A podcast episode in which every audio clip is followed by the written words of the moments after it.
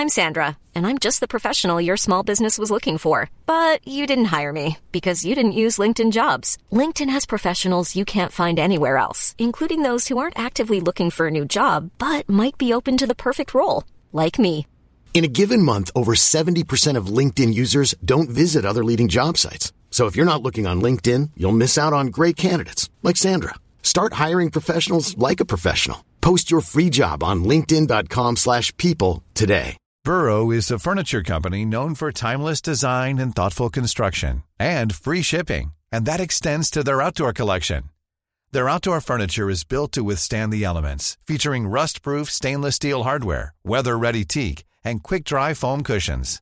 For Memorial Day, get 15% off your Burrow purchase at burrow.com slash ACAST and up to 25% off outdoor. That's up to 25% off outdoor furniture at burrow.com slash ACAST. Millions of people have lost weight with personalized plans from Noom, like Evan, who can't stand salads and still lost 50 pounds. Salads, generally, for most people, are the easy button, right? For me, that wasn't an option. I never really was a salad guy. That's just not who I am. But Noom worked for me. Get your personalized plan today at Noom.com. Real Noom user compensated to provide their story. In four weeks, the typical Noom user can expect to lose one to two pounds per week. Individual results may vary.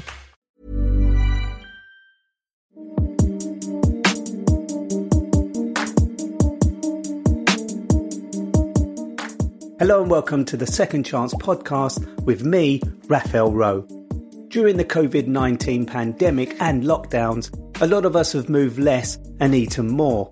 This can be a result of comfort eating, stress, or even boredom. Dr. Rupy joins us in this slightly different episode to discuss overall body health and the impact food can have on our mental well-being as well as physical. A change in lifestyle really can provide us with a second chance at life, just as it did for Dr. Rupy himself.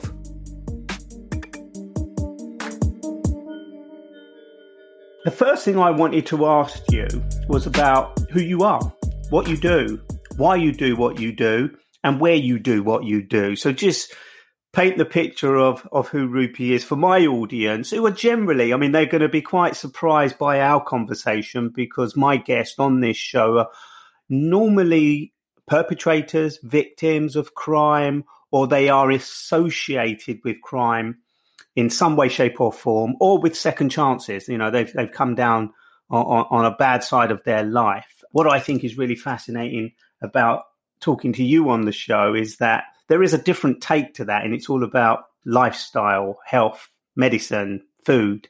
So I'm sure my audience will be desperately keen to find out where the connection is. So let's make that connection. But first, introduce yourself for me, Rupy. Yeah, for sure. It's a it's going to be a bit of a key change, I reckon, for you, given the roster of your previous guests. But so I, I'm a I'm a doctor. I've been a doctor for about twelve years now. Trained as a general practitioner, working A and E, doing a master's in nutritional medicine, and my whole setup and my whole sort of mission is to educate and inform and inspire people to eat their way to health. And I see food and what you put on your plate is almost like a gateway drug to the wider aspects of lifestyle that allow us to live healthier, happier lives. And I think, particularly wellness as it stands today, has a bit of a, a sort of elite edge to it. It's a bit unattainable. It's you know something that is for the largely white middle classes, and, and that's why it's become popular. But when you look at the roots of ancient medicine, whether it be Ayurveda or Chinese medicine, you know, this is something that was practiced across different populations. And one of the things that I'm trying to sort of dovetail is that connection between food, mental well-being, physical well-being, and also making it as accessible to people as possible. And, and, I guess sort of my experience and the, the reason why you have a conventionally trained doctor who spent six years at medical school, another five, six years in training in general practice, and then, you know, six plus years uh, post that as well in, in practice. The reason why I've gone down this path is because I was a patient myself when I became a junior doctor. So back in 2009, I was working in um, Basildon, uh, Essex, um, which is is known as Bas Vegas to anyone that's been there. You know, you've got the the club there and uh, like um, some some really infamous bars and stuff. And um, I was working at um, the District General Hospital. It was big District General Hospital, super stressful, new role as a junior doctor in a in a busy environment, learning things on the job, completely different to how I was trained. You know, as a you learn a lot of things in the job. And three months into it, I was working on a long shift. It was like ten or eleven days on the trot, about six p.m. at night.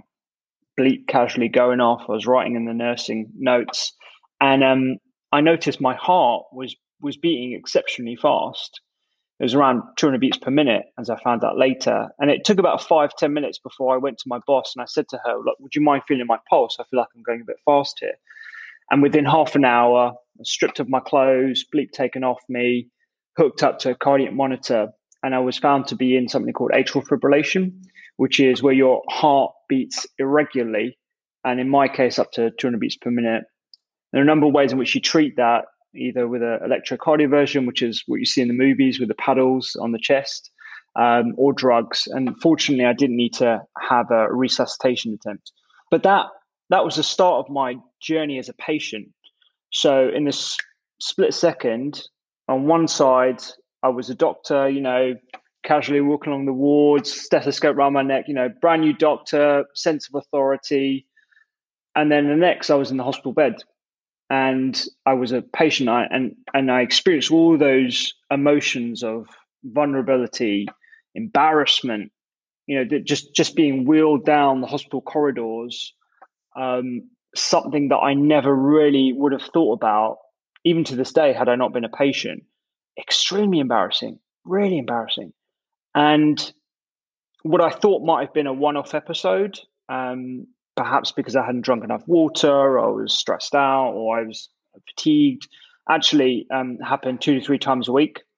And I that was the start of my journey of, of being a, a long term patient. So I I saw a whole bunch of different cardiologists. Um, I was put on medications, uh, drugs to slow my heart rate. I had all the different investigations you can imagine. So cardiac MRI, echocardiogram. I, I was a very privileged position. I went to one of the, the best medical schools in the country. And so I had access to some incredible professors of, of cardiology. So I was I was offered something called an ablation, which for, for your listeners is is where you put a, a, large wire into one of the major vessels and goes into your heart, and you burn an area around the pulmonary vein, which stops misfiring cells, which is one of the potential triggers for atrial fibrillation. Everything else had been ruled out, like electrolyte disturbances or changes in the structure of the heart. All of that was was found to be normal. And so I was 100% going to go down this route, right? Conventionally trained medic, spoke to loads of people, loads of second opinions. And the one person who said that I should really look at my diet and lifestyle was my mum. And my mum is not a medic. She's uh, she's not trained. She's a mum. She's a mum, exactly. she's a mum she's uh, obviously come from an Indian family. You have those sort of values of Ayurvedic medicine that kind of steep through the family tradition. She's the matriarch as well of the family. And really, to appease her, if I'm honest, Raphael, is I, I said to her, I was like, okay, fine, I'll, I'll do this whole diet lifestyle thing for you. And I spoke to my cardiologist and they gave me the blessing. But in my head, I was gearing up to have this procedure in six months' time.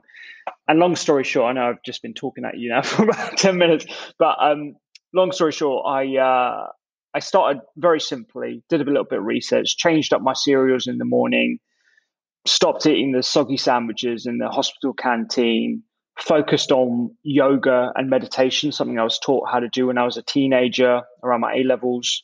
The one thing I didn't change was this drive to be a doctor, my sense of purpose always to be in medicine. I never gave up my job or took time out or anything like that. And uh, over the course of a year and a half, AF episodes went from two to three times per week to zero. And I haven't had episodes since. And so, to answer your question, the reason why I do what I do is to really answer myself the questions that I posed back then. Why don't I know about this? And why wasn't I taught about the value of nutrition and lifestyle at medical school? And that's kind of how the doctor's kitchen has sort of evolved from from those asking those two questions. And now it, it basically imbues everything I do from the non-profit stuff, the um, the public facing stuff, the books and, and all the rest of it, but also what I what I do on a one to one basis when I see patients as well. What an incredible story! I mean, was your was your lifestyle unhealthy? You don't strike me. I mean, now obviously you've changed your lifestyle, but you know, as a medical student, somebody who aspired to become a doctor, I and I suspect millions of others uh, uh, think that you guys see it all. You know, you see the fat flowing through the veins that blocks the arteries. You see the things that causes people health problems, and so you're the first. We always suspect this, even when you go into a GP surgery and your your GP is slightly overweight. I often wonder why, how. They're often telling people they need to lose weight to be healthier, etc. Yet they are victims of their own I say victims, but you know there are lots of conditions that can turn people to be obese, etc. But was you living a, a, a, sort of negative lifestyle? And by that I mean eating McDonald's. And you, you mentioned soggy sandwiches. So were you contributing to your your bad health? Because this condition that you talk about, Rupy, seemed to have come out of, of nowhere, mm. and you discovered it on the job. Yet you'd been training up until that point to be on on the job. Yeah, yeah. No, it's a really good question. I, and I don't think the health and the lifestyle of medics and anyone working in healthcare for that matter gets discussed as often as it should. So, as a medical student, you know, you're in med, stu- med school for six years and you definitely have a culture of drinking I wouldn't be, I wouldn't class myself or wouldn't have classed myself as someone who had a drinking problem or anything like that. But certainly a month might be punctuated by a couple of weekends of excess alcohol. Probably nothing different to my colleagues, and no, no worse, no more. Probably, probably more on the on the less side of things. I would say wasn't overweight, had a normal quote unquote diet. So, you know, a normal diet today might be a meal deal, you know, sandwich, couple of quid, uh, a fizzy drink and some crisps and cereal in the morning and, and you know maybe a couple of veg and meat in the evening you know that that, it, that is generally a normal diet and something that I was probably part of prior to becoming a junior doctor as well there is certainly an issue, and I was a non-smoker and you know not overweight, no other medical issues. And you're right, it is unusual for a 24-year-old to have atrial fibrillation. It's usually something that we see in a latter age group above the age of 55. But there is an issue with uh, drug taking, smoking, poor diet, poor unhealthy lifestyles. You can excuse it because of it, uh, it being a result of a stressful lifestyle which is why it's mirrored in other professions, whether it be law or financial institutions, banking, whatever. But it is sort of inexcusable considering the amount we know about how much of a, an impact those kind of lifestyles can have on the body and the mind. And whilst uh, working as a junior doctor as well, my my lifestyle was was pretty much unchanged. I would say, um, if anything, I would be eating more regularly because I had routine, and I would be going out less um, because of the work. So, but it, it is an issue. If you look at the statistics across medical professionals, this includes nursing staff as well as doctors, as well as anyone else working allied health professionals. Perhaps less physios. We're more likely to be overweight we're more likely to have cardiovascular disease, we're more likely to have mental health issues, we're at higher risk of suicide. We generally die younger than the general population. So there is a huge issue with the people who are in a position and have been put in a position to help others where we don't properly look after ourselves and, and we as a community don't look after them as well. And I think, you know, over the last year and a half, we're sort of trying to redress the balance. We're putting a lot more emphasis on looking after healthcare workers, but a lot more needs to be done. And it's one of the reasons why I started, and we'll talk about later if you like, but one, one of the reasons why I started culinary medicine. It, it's an effort to, it's a non-profit where we teach medical students and healthcare professionals the value and the foundations of clinical nutrition, but also we teach them how to cook. Because once you become motivated and you practice the art of cooking, you're more likely to look after yourself you're more likely to think about the practicalities of advising someone to change up their diet and also understand the barriers to entry as well, whether that be accessibility, cost, food insecurity, but also just the nuts and bolts of how you prepare a healthy meal for your family.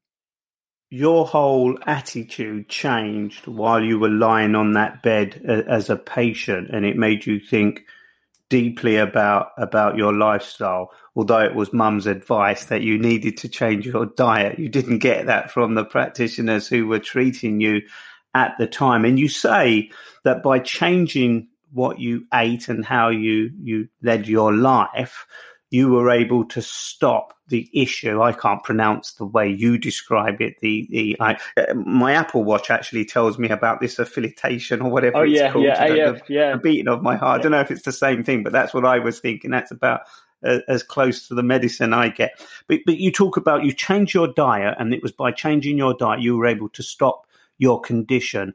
What was the connection? How were you able to make the connection between diet change, what you consumed, and and the condition that that was threatening your life.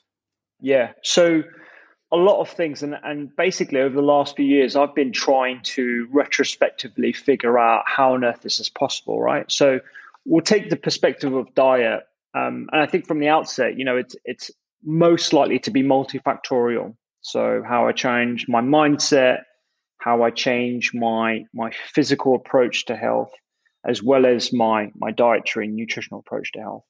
We'll focus on diet for now. So when I changed up eating more plants, eating more fibers, eating more nuts and seeds, I would have increased my fiber intake.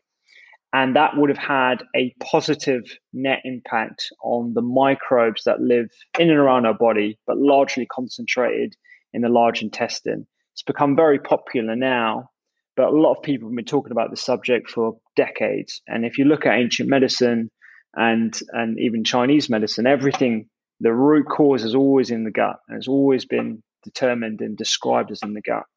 And when you increase the fiber uh, intake, you give your microbes that are largely bacteria, but also things like viruses, nematodes, fungi, they all live within us.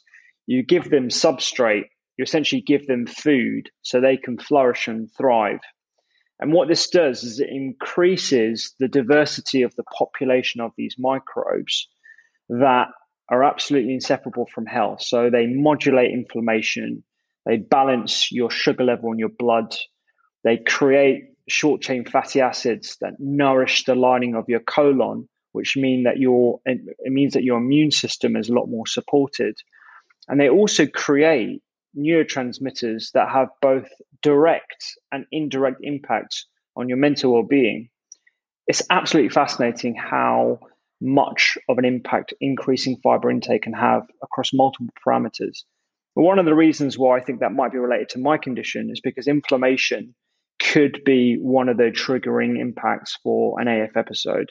It hasn't been determined in clinical studies of yet. It's not been well researched but it's definitely one of those things that could have an impact the other thing is uh, having a largely plant based diet. I'm not vegan or vegetarian, but I eat probably 85, 90% plants.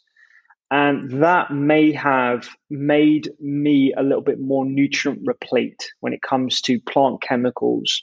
So, most people have heard of the 21, 22 essential nutrient micronutrients, so your vitamins and your minerals. But actually, in nature, there are thousands of plant chemicals that you might have heard of, like resveratrol or quercetin in an apple, allicin in garlic. But there are literally thousands of these different plant chemicals that you find in whole food. And so, by increasing the consumption of these types of foods, you're literally flooding your body full of these chemicals that we've naturally evolved to be uh, consuming. And that might have had an impact again on inflammation levels, but also making sure that my nutrient status was replete. My blood levels were completely fine when they looked at magnesium, potassium, calcium. But your bloods can only determine a significant deficiency. So those mild turbulations in in uh, deficiency might not be picked up by your typical blood tests as well. And the other things I think really do pertain to lifestyle. So sleep hygiene. I was doing night shifts. Obviously, that's going to cause disruptions to my circadian rhythm. But if you have a regular, I always try to make sure I was tucked up in time when I wasn't on night shifts. If you have a regular routine, you're definitely going to be having an impact on your stress levels. You combine that with meditation and stress relieving techniques like yoga and flow. Again, it has a much better impact on your overall psychological well being. And we know that anxiety and other mental health um, states can actually induce heart palpitations, which could trigger and cascade into something like an irregular heartbeat, too. So, th- those are just some of the ways in which I've really thought about how this could happen. And I think the other important thing is I'm just an anecdote, right? I'm I'm n of one. So just because I was able to achieve this doesn't necessarily mean that someone else of a similar sort of ethnicity, similar age can achieve the same results. But my whole get up is put your body in the best environment as possible and you'll be surprised at how health can flourish. Um, it's this concept of salutogenesis or rewilding. You've got to put cells, you've got to put your body in the right environment, and good things will hopefully stem from that. And, and there is a, a lot of sort of value in in that as a as an analogy for a number of different things beyond physical health. I think, and maybe we could talk about that in terms of you know the environment that we keep people in, the impact of nature versus urbanization, and, and how this has an impact on, on mental well-being as well. When, when you say, you know, putting your body in the best environment or giving it the best chance, I mean, how do people do that? I mean, you, was the Doctor's Kitchen your first book, which is one of those that, that, that tries to guide people because it's such a challenge, isn't it, Rupy? I mean, there are so many different lifestyle, health sort of arguments out there of what works, what doesn't work, what's best, what's not best. I mean, it's a no brainer that if you eat something that's green, it's healthy, or, or, or you, you, you drink something as simple as water, you're doing something good for your body. But it's quite challenging for, for the majority of people who have been brought up in a culture or in an environment where they're used to fast food or because of the work that they do. How do you try and convince people that the connection between what you eat, your stress levels, your mental health, especially now under the, the, recent pandemic and the stresses and strains that people have been put under. Uh, and, you know, it's quick and easy, isn't it? You're sitting there, you're bored, you reach the chocolates. I do, or you reach for the easy stuff. You know, you're tired of cooking. Some people have embraced it, but, but because they've been locked up in their own homes for such a long period of time, they probably got bored of doing what what is the right thing, which is discovering new ways of, of eating. How do you try and convince people in your day to day approach that nutrition is key to your mental health and and your physical well being? So the doctor's kitchen was really born out of me trying to scale the conversations that I was having as a general practitioner. And I remember vividly there was this this um, patient who really triggered me wanting to put out videos and, and, recipes and all the rest of it. And I and I, I sat down with him, and you know he was trying to look after his his diet, potentially improve some arthritis, prevent pre-diabetes. And I, I gave him an oats recipe, and I was like, you know, just add some oats, add this, add some nuts, and, and off you go. And as just before he left, he said to me, "Just one more thing, doctor. How do you cook oats?" And, and it just dawned on me the penny dropped there. It was like we have lost the fundamentals of cooking. It's not something that is talked about enough at schools. It's not something that is encouraged enough from uh, from childhood. So the expectation of me going in as a doctor and just saying add some beans to your diet, eat some greens, drink some water, it's completely it's it's completely over the top. It's it's unachievable for a lot of people. And so the first kind of series of books and, and the content out there was really trying to educate people on the science behind why nutrition and lifestyle can have such a fantastic and impactful change on our bodies and our mental well-being. And it's okay to just start with the information but then you have to figure out how and how you actually do this on a day-to-day basis and can, can uh, create sustainable changes and consistency the whole way through and it, and it really taps into the the, the challenge of of behavior change and motivational interviewing. So for one person, I might be, so I, have a, I had a conversation with a Sri Lankan guy uh, just last week. And for him, he's got inflammatory bowel disease. He's eating junk food uh, out of necessity because he's working despite pandemic. He's working on the job. He doesn't have access to healthy options where he lives. For him, a change might be just bringing something with him in a Tupperware the night before, one day a week. And I literally mean that one day a week. He can eat, you know, whatever junk food he wants the rest of the time. But if that one day a week he can commit to that, then that is a stepping stone. You've got a hook right there that he will be able to maintain. And he can say to himself, this is what I'm going to be doing. And I know it sounds insignificant and really small, but it's those incremental small changes that you build and you stack upon each other that compound over time. So most people will think about January as that sort of new year, new year. You're going to do all these changes. You're going to start running, cycling, meditating, changing up your diet. And by day 14, January the 14th, it's quitter's day, right? You, you, you've fallen off the wagon.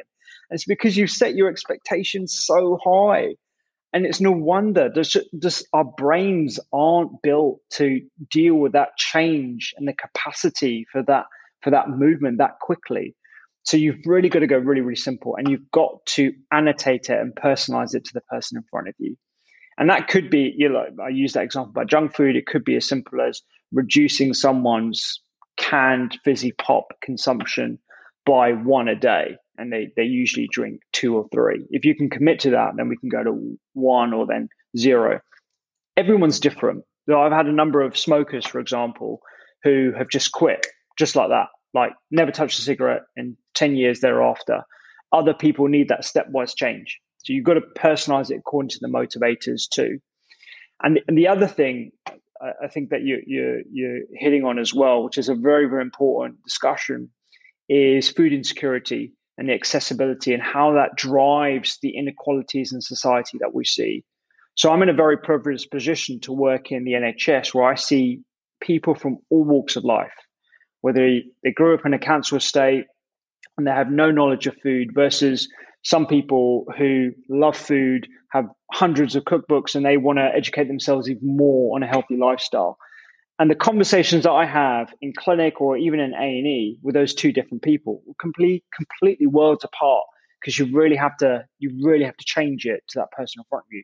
So there's no point in me saying to you know someone who can't afford to have spinach every day, eat some spinach every day. It might be a case of okay, well let's look at the cheapest, most nutrient dense ingredients that you like that you would like to put into your food every day.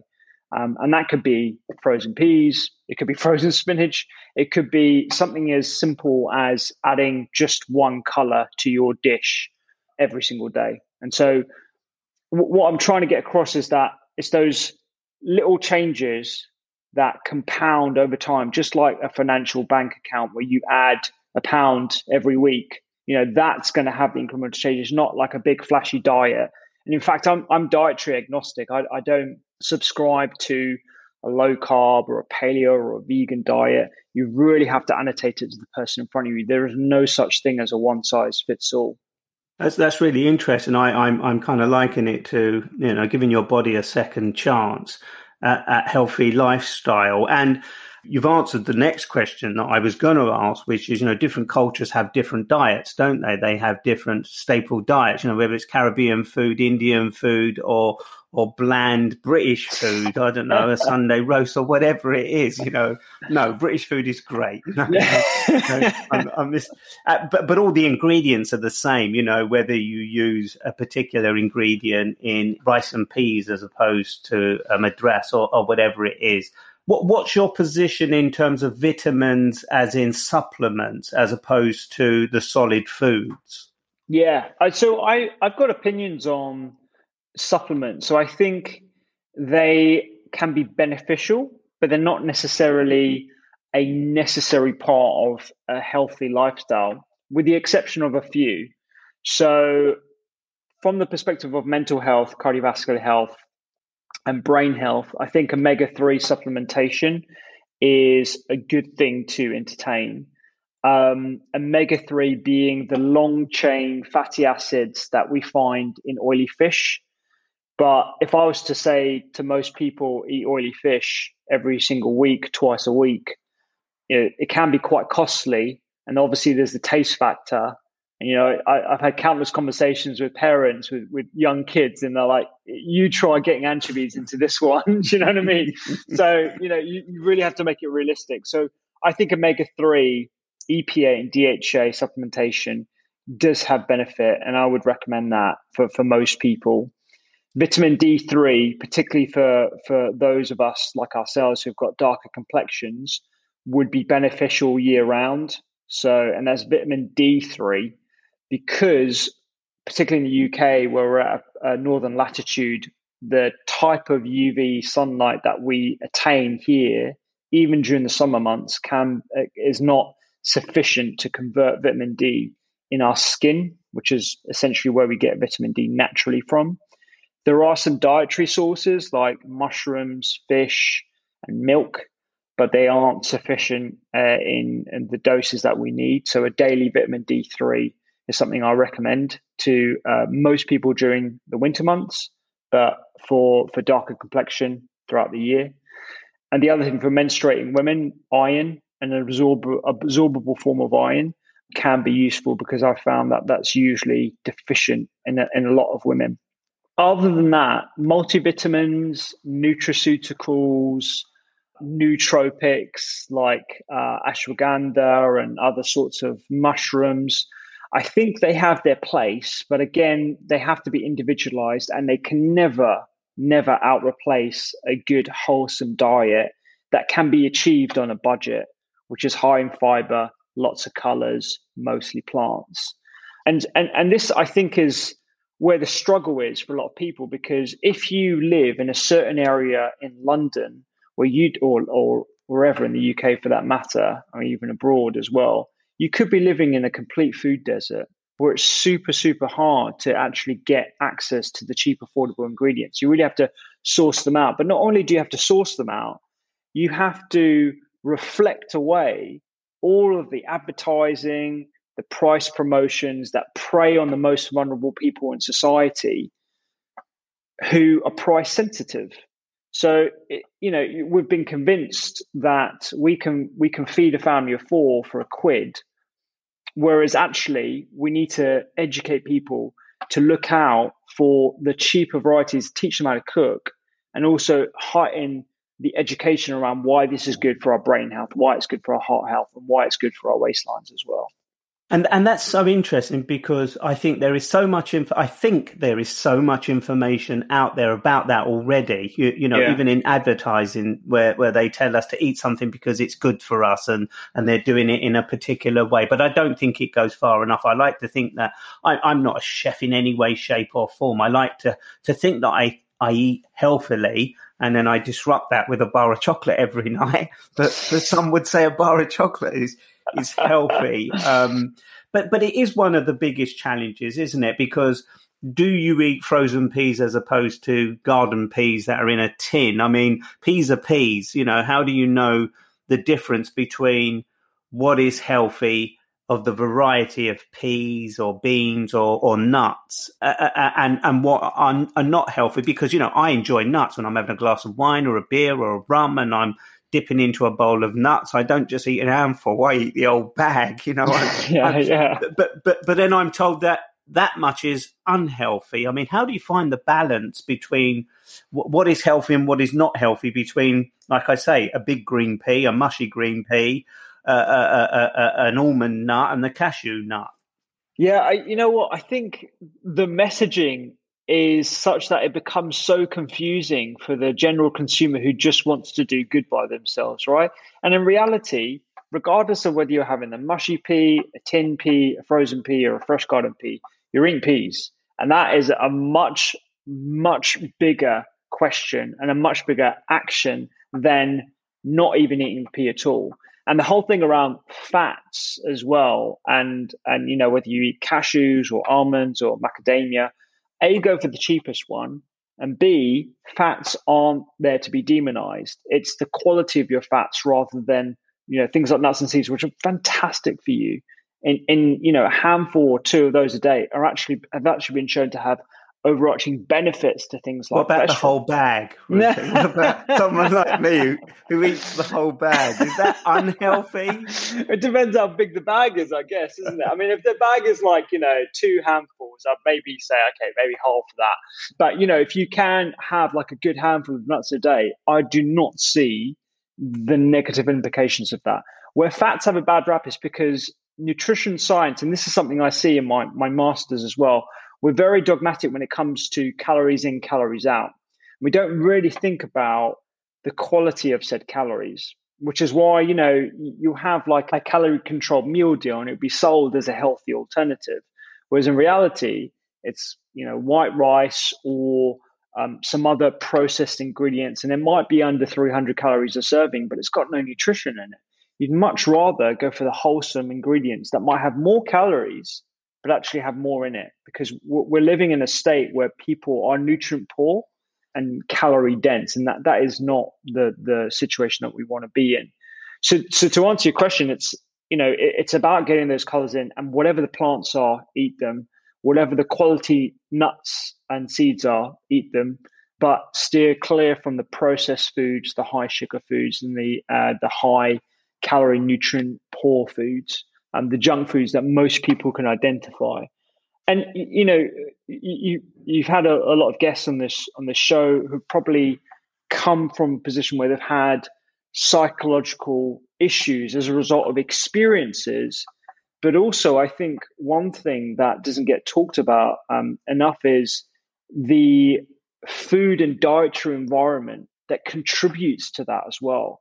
And we have an opportunity in this country at least to change that to change the accessibility of this food. I'm not saying it's going to wipe out anxiety or any of the uh, mental health issues like low mood and depression but it's certainly going to contribute and there is enough evidence now to show that we can eat to mitigate against these problems. What's your position in terms of traditional medicines as opposed to, to, to you know plant based medicines, if you like. I don't know if I'm using the right terminology, but you know, swallowing a tablet when you've got a headache as opposed to biting on a piece of broccoli. I don't know if broccoli is any good for a headache, but I'm just I'm just guessing. You know, it's green, it's healthy, or, or a spoon yeah. of honey. You you, you know, yeah. um, would you you know, given your health condition that triggered your nutritious journey and, and healthy lifestyle or, or, at least consumption of foods that improved your, your whole well-being. You know sometimes the easy answer and the only answer might be traditional medicines like statins to prevent artery problems. I mean, what's your position in terms of what we should and shouldn't take? And I know that you can't tell people what they should and shouldn't yeah, take, or you can because you're a GP. Yeah. we depend on people like you to tell us whether we should or we shouldn't. But is there a conflict when you sit in a surgery and you're talking to your your patients? You know, this holistic approach or healthy food approach as opposed to traditional medicine, Rupy.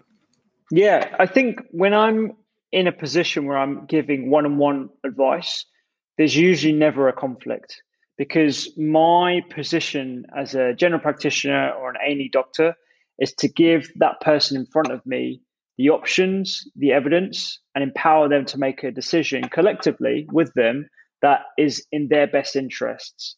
And if they don't want to change their diet, they don't, they're not interested in exercise, they're not interested in all these other things, and they just want to go on a pill, then that's the right answer for them. I'll tell them about what they can do, but ultimately, I'm not going to be obstructing anyone uh, when it comes to their decisions and what they deem fit. And you know, statins and a whole bunch of other drugs that I use as a practitioner every day, not myself, but you know, other people.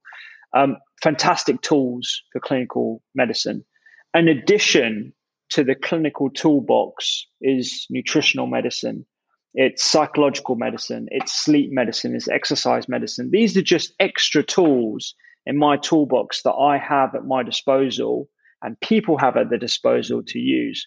Whether or not they choose to use them or not, it's completely up to them. So the conflict for me arises when, let's say, I'm doing this podcast with you. I don't want to give the impression that I'm only of one certain um, school of thinking. It, I'm I'm just inclusive of all the evidence based tools that we have to use.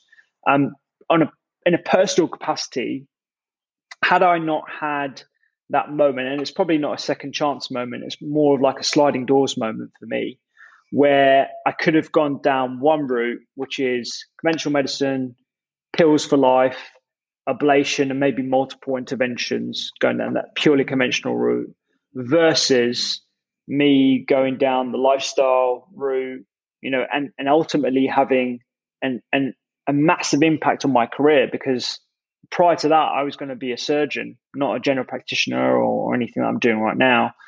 You know, that I'm glad I, I veered towards that option because it's given me a lot more education. And I think it's certainly the way we need to be moving uh, in, in healthcare systems across the world because we know that pharmaceuticals, no matter how amazing they are, whether it be blood pressure tablets, statins, and other preventative medications for things like strokes, they're not the answer. The root cause is how we live our lives and how to prevent those on a, at a, at a, on scale. And and it's interesting going back to the point that you said about the cultural changes and how that can impact, you know, how food itself or nutritious intake can impact communities. You, you, you, know, to reduce stress, anxiety, things that people experience on a daily basis, especially in the last year, but throughout their lives in, in some communities or areas that lead to what happens next, whatever that might be, criminality or, or, or, or domestic violence, whatever the, the stress, anxiety and, and health issues trigger how do you want to help that situation? Because there is messaging, isn't there? There's trying to reach these communities and sort of saying by improving your your food intake or the quality of the food that you eat and what you eat can make a huge difference, not just on your weight or your appearance. I mean, that's important to some people, but your mental well being. And I, I think that's fascinating because, gosh, you could sweep up quite a big number of people in one hit you, you, you, you know, if you could convince them to to buy the green peas as opposed to the I'm not saying McDonald's is bad, but you know the fast yeah. option on, on, a regular basis. You know, switch their allegiance to green peas as opposed to, you know, the Big Mac. Is that a? I mean, it's a challenge that you're you're you're taking on. It's one of the challenges that you're taking on. Is it achievable? Yeah, I I want to believe so.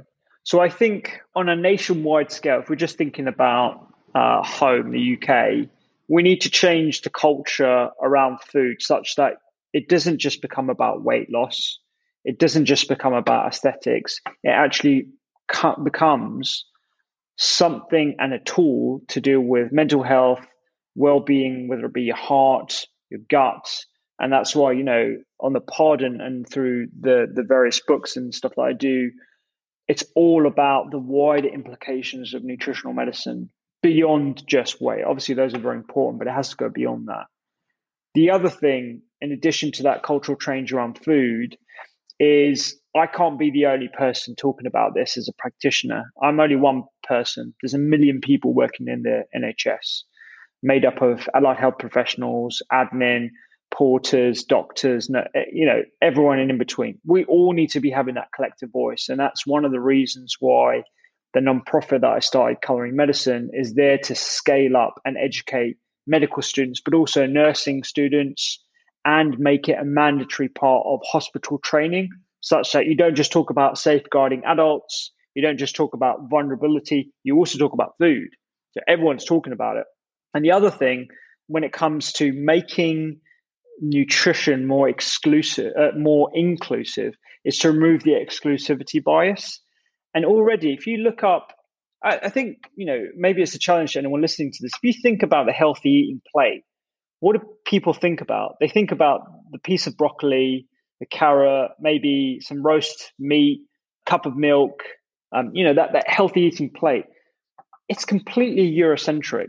Growing up in my house, that would have been so far removed from what we were eating. You know, we would have curries, we'd have roti, we would have you know all this stuff. And you look at all the different people that I come into contact with, whether it be uh, Korean, whether it be Afro Caribbean, whether it would be Sri Lankan, you know, completely different plates. So to think that we can provide someone with a health information sheet which has that plate on it and tell them to eat this, so far removed. So we need to break down the Eurocentric barriers for nutritional medicine and make it a lot more inclusive, which is why in culinary medicine, we're actually working with some local chefs from Middle Eastern backgrounds, from Jamaican backgrounds, to try and actually show people how they can move from just simple rice and peas, which is fantastic, by the way, to you know uh, spinach and and reducing the meat content. Maybe instead of having goat curry, you have uh, a, a, black bean curry, or you know Middle Eastern dish, you have less of the lamb, you have more of the uh, the greens and the fattoush salad and all these different things. And people always ask me, you know, why why my recipes are so culturally diverse. It's purely because I'm having conversations with patients on a weekly basis, talking to them about what they're eating, and I, they educate me. They tell me about their food. You know, that even the nurses, the the Philippine, the nurses from the Philippines, they have adobo. You know, I do some workshops in my A and E uh, with the staff, and they tell me about their eating habits. I'm like, I learned about their food. It's great. You know, so it's a fantastic way to communicate cross culturally through the medium of food. Um, and it's something that we need to enhance, particularly in the UK, given that we're so diverse. And it's interesting because where do people get their information? Mostly from TV programs. There's lots, yeah. and there have been lots of TV food programs. I know you appear on on some do you think they're missing a trick? Because I, am not one to watch the reality TV foods, although I said that I, I, watched the one last night, baking one, but but it was for a charity. But there was lots of cakes and stuff that are sweet that we shouldn't be eating regularly. I mean, it's all right for a treat. But do you think the TV programs, and there's been so so many of them, very successful, you know, huge audiences watch these kinds of programs about um, different ways of cooking and what should cook. I don't watch them that often. Are they delivering that message or are they missing a trick? I think we're definitely missing a trick. And it's something that I've been, I try to bang on about every time I'm invited on a show or a morning program. So, for example, this morning um, I was uh, doing something with BBC Morning Live and they they they wheel me out to be a talking head, and they just want me to talk about you know the COVID vaccine and vaccine passports and all that kind of stuff. And I always push back. I'm like, we'll talk about that, but you've got to give me an opportunity to talk about something to do with food. So I talked about green vegetables and how there's a recent study looking at dietary nitrates that you find in broccoli and beetroot and how that improves muscular function. Everyone's going back to the gym next week. You want to look after your your your muscles. Think greens for your guns. And so I'm constantly trying to get those messages across.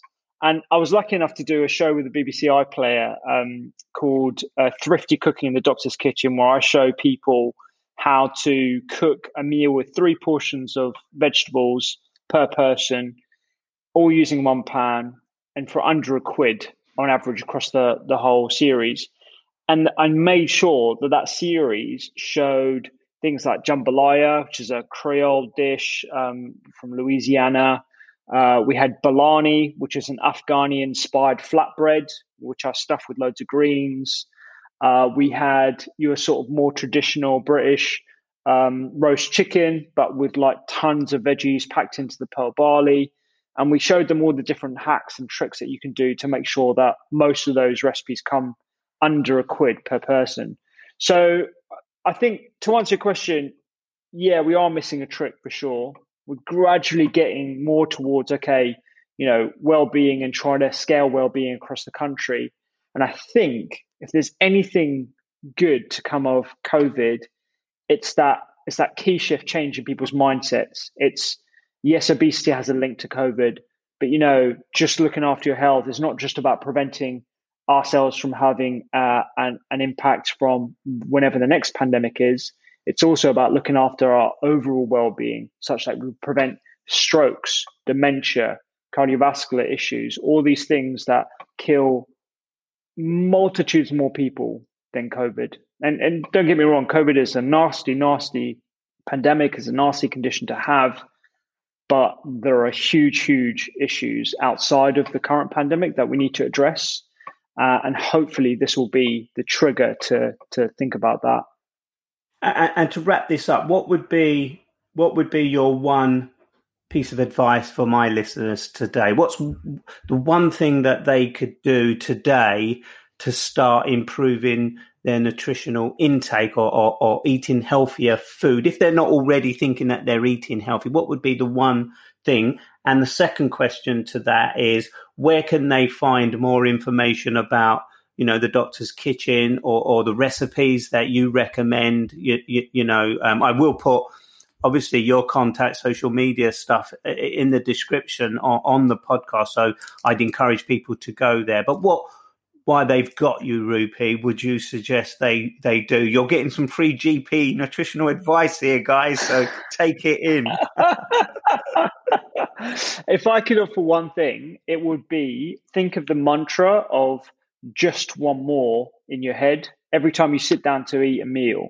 Can you add just one more portion of fruit, vegetables, nuts, or seeds at every meal time. And that can be as simple as, you know, handful of, of uh, walnuts. It could be as simple as, even if you're having a pizza, nothing wrong with that, having it every now and then. But can you add, you know, some roasted asparagus that's in season right now? We get it all, all around the UK. Can you add that as a side dish? Or if you're making a curry, can you add some spinach leaves to that. Can you just add one more every mealtime? Every time you sit down to eat, just think about adding one more. And the the recipes and all that kind of stuff, there's tons of them for free on the BBC website. There's tons for free on my website, thedoctorskitchen.com. And there's a newsletter where we we give free recipes every week as well. Um, and the pod, if people want to dive deeper into how to support mental health, how to support immune health, how to support brain health, etc., etc. I've been privileged to speak with researchers from around the world all about nutritional medicine, their research, and translating that into what that looks like onto people's plates. And your podcast, that when you talk about the pod, you're talking about the, the podcast. What's the name of your podcast for people to tune into? And why we're here, why? Why do you set up a podcast? What is it you want people to, to learn from it? Yeah, so the, the Doctor's Kitchen is the podcast, and I guess the reason why I started it was a I was forced by my publisher, so they were like, "You need to do a podcast to help promote the book," and I was like, "Okay, fine." Um, but then I really got into it, so I, I managed to speak to some incredible researchers where we were able to have a lot more nuanced discussion about, let's say, eating for immunity. So most people think about eating to boost your immune system which is a bit of a misnomer. We want to be supporting our immune system. We want to understand what our immune system actually is, what it comprises of, where it's based, and what other roles it has beyond just fighting off bacteria. It's actually one of the main systems that we use to fight off cancer cells and clear any dysfunctional cells that could lead to growths. So, you know, making sure that you've got a well functioning immune system using diet and all the other things as well, like stress has a massive impact on it. Walking through green spaces has an impact on it. You know, all these different things we could talk about for like hour and a half, two hours, maybe even longer. And so that's why, you know, podcast is a great way of having conversations and delivering nuance because as you know, when you're on character limited social media platforms, there's only so much you can actually engage with and in a conversation that's appreciative of loads of different sides. So uh, I think it's a great thing that you're doing, and I think it's a great endeavor.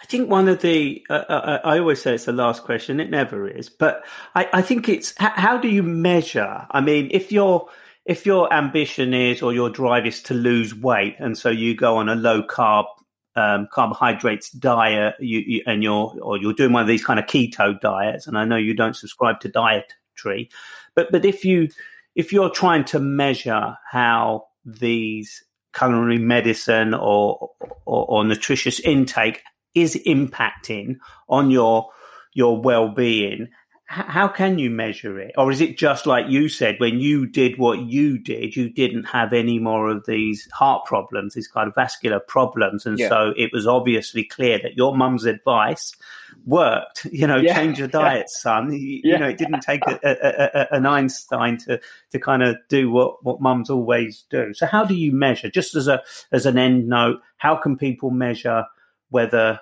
or can't they? I mean, it, it's just you feel better, you look better, you you you you're not as anxious as you were before.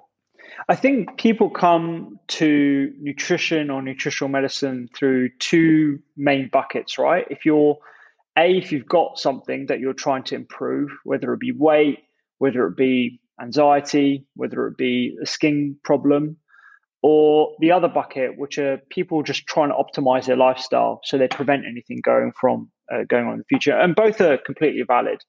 So I think to, to measure the latter one, people will use those parameters of, of weight if that's the primary endpoint. But I always beg the question to people to ask themselves why are they trying to do that? Why are you trying to lose weight? Is it because you know you've got a, a negative self-image. Is it because you've been told to? Is it because you want to or because you believe you should be doing something? And so always go into the root cause of, of why you're doing that.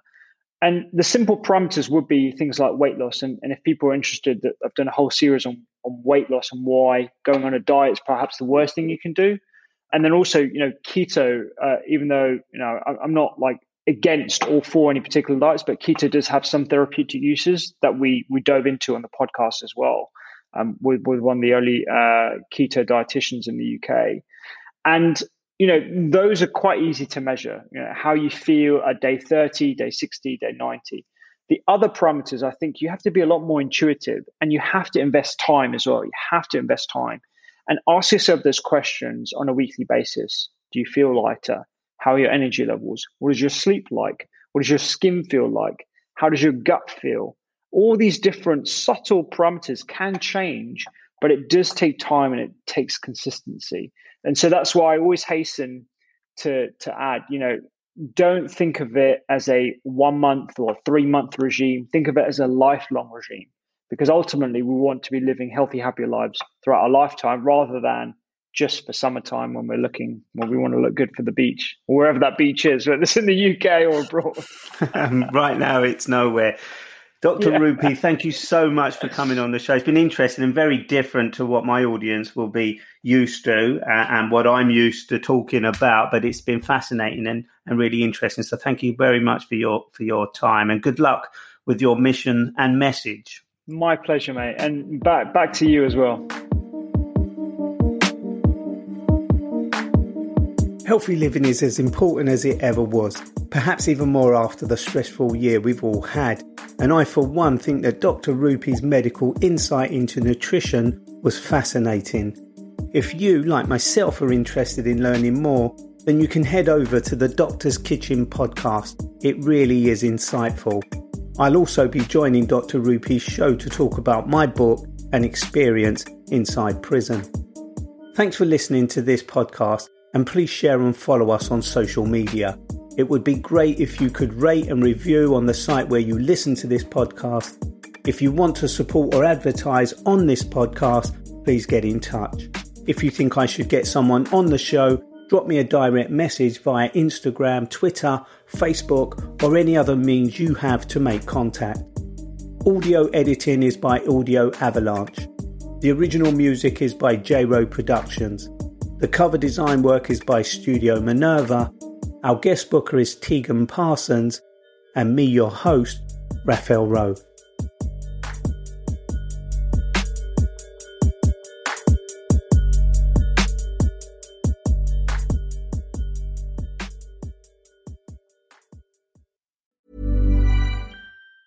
Planning for your next trip? Elevate your travel style with Quince. Quince has all the jet setting essentials you'll want for your next getaway, like European linen, premium luggage options, buttery soft Italian leather bags, and so much more. And is all priced at 50 to 80% less than similar brands. Plus, Quince only works with factories that use safe and ethical manufacturing practices. Pack your bags with high-quality essentials you'll be wearing for vacations to come with Quince. Go to quince.com/pack for free shipping and 365-day returns. Hey, it's Paige DeSorbo from Giggly Squad. High quality fashion without the price tag. Say hello to Quince. I'm snagging high-end essentials like cozy cashmere sweaters, sleek leather jackets, fine jewelry, and so much more. With Quince being 50 to 80% less than similar brands.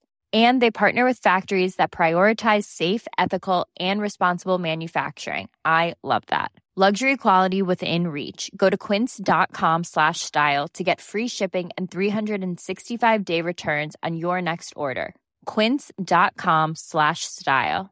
Confidence starts with loving who you are. And when your skin feels nourished and glows on the outside, you naturally radiate confidence from the inside. Give your skin a glow up with Osea's clinically proven Mega Moisture Duo. This ultra hydrating body care features two of Osea's best sellers, Undaria Algae Body Oil and Undaria Collagen Body Lotion. These seaweed powered heroes use skincare level ingredients normally reserved for your face for results you can see and confidence you can feel. Osea has been making clean, clinically proven seaweed infused face and body care products for over 28 years. This luxurious skincare is vegan, cruelty free, and climate neutral certified, so you never have to choose between your values and your best skin. Glow from the inside out. Get 10% off your first order with code GLOW at OseaMalibu.com. That's O S E A Malibu.com code GLOW.